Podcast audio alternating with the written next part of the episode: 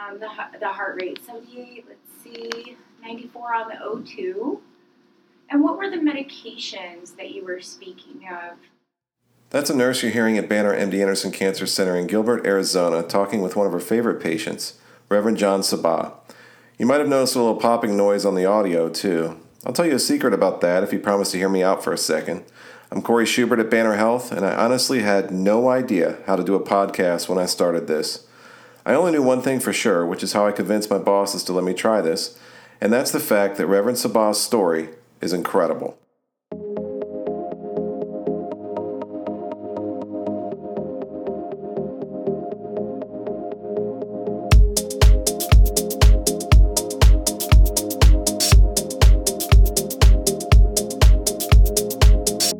This is Banner's first storytelling podcast, Bedside Stories, Episode 1 Escaping the Jungle.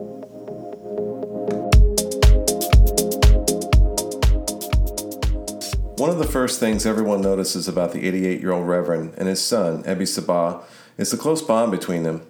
You can't miss it, even in the smallest interactions during their weekly trips to Banner MD Anderson, where the Reverend has been receiving treatments for AML, acute myeloid leukemia.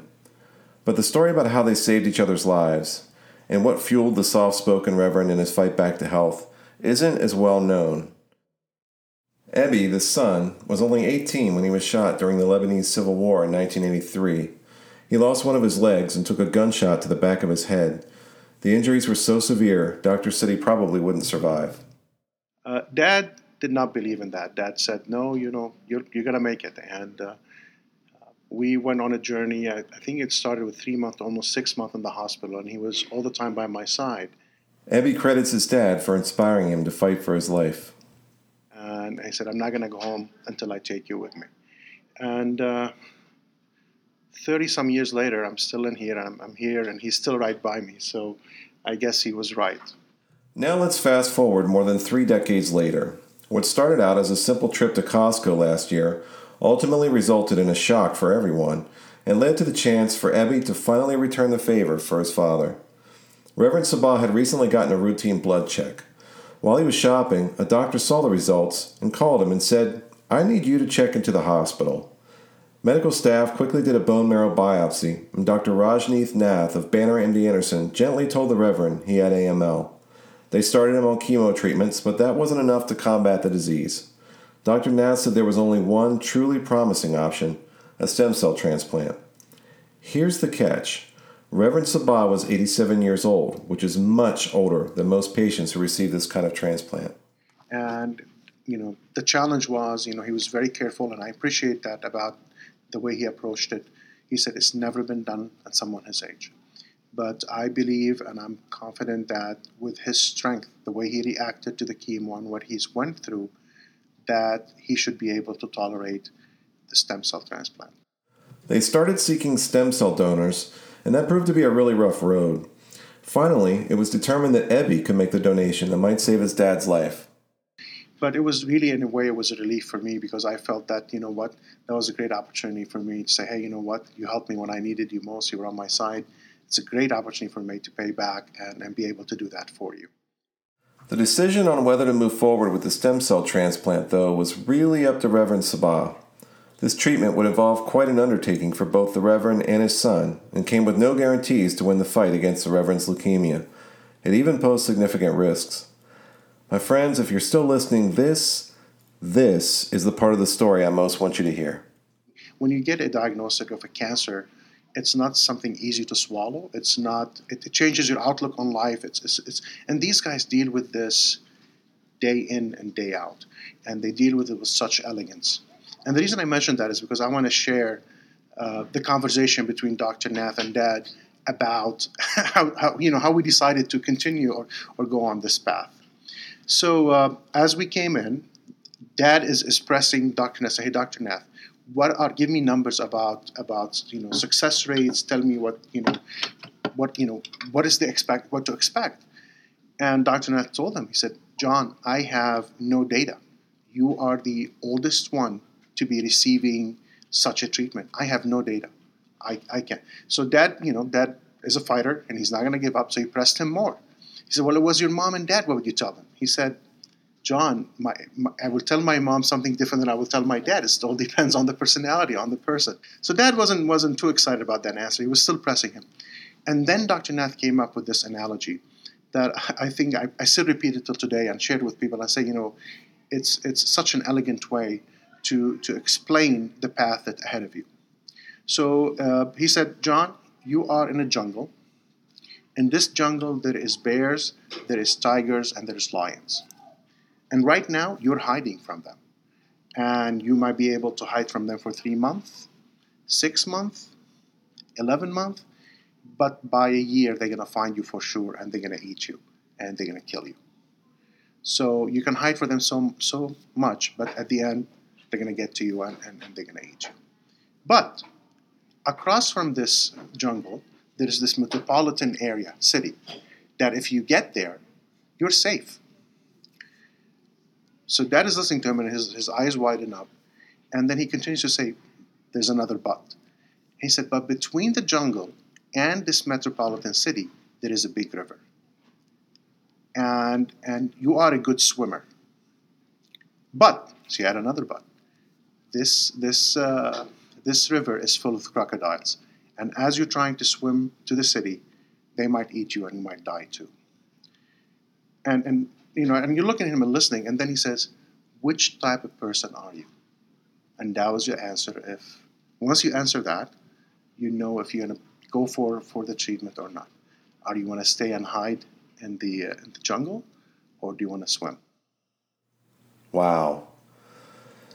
Reverend Sabah, what did you tell Dr. Nath when he asked you that? I'm a fighter. Yeah. I am a fighter, doctor. And he said, I got my hands.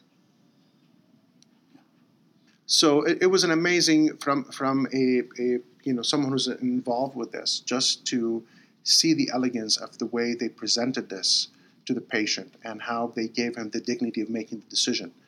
And the approach that hey you know what it's not yes or no it's not right and wrong it's not you're a coward or you are you are strong. It's what works for you. And our job here is to help extend your life make your life comfortable and that's what we need to do. And i felt that that was an amazing uh, uh, process that they put us through. Until today actually in as we progress through his treatment we use the same analogy. Hey where are we right now? Oh you are in shallow waters. Oh now you are the waters are shallower so cro- crocs can't get in there. And then now we got to the city and said oh but be careful. The city you can be run, up, run by a bus. So now you have a different type of threats. Now the funny part in this is in real life dad can't swim. So you know but but dr nath not just fixed his his his, his blood i guess he taught him how to swim Uh, so, Reverend Sabah, tell me, how did you feel when, when Dr. Nath told you that, that story about the jungle and the city?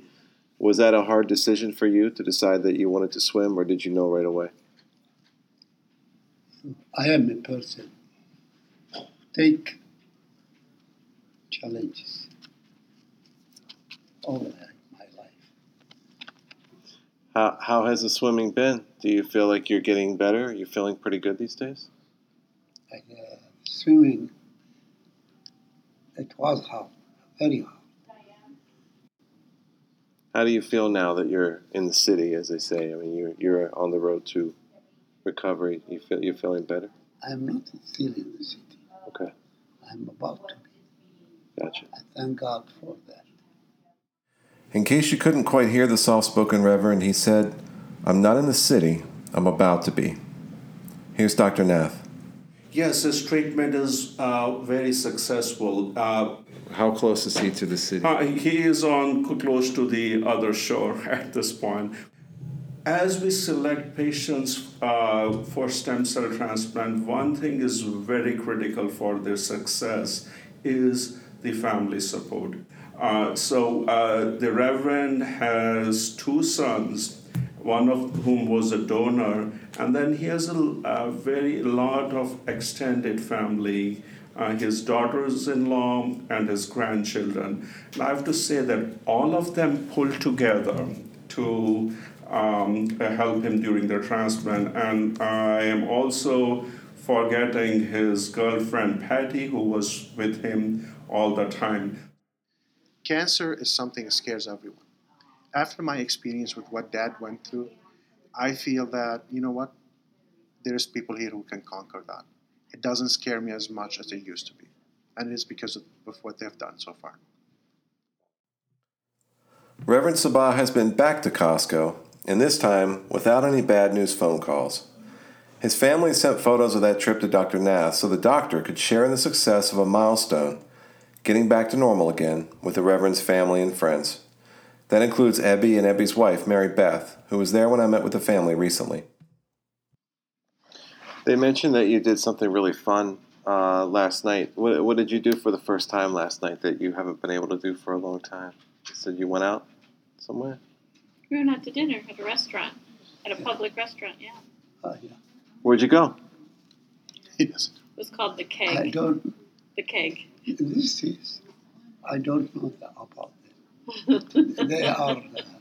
Uh, they are those that take me and bring me. No, but it's nice. You had some wine last night. You had a good steak dinner. You had dessert. And that's your you first time out? bread. Yeah. So, Well, dad is now is so famous that you know he has handlers. His people handled all the setup for him, so he doesn't have to worry about it. He just shows up to the to the party. That's great. Well, here's to many more nights out like that. It's fantastic. I think that's that's. what we're hoping. For Banner Health, I'm Corey Schubert, and this is Bedside Stories. Thanks so much for listening.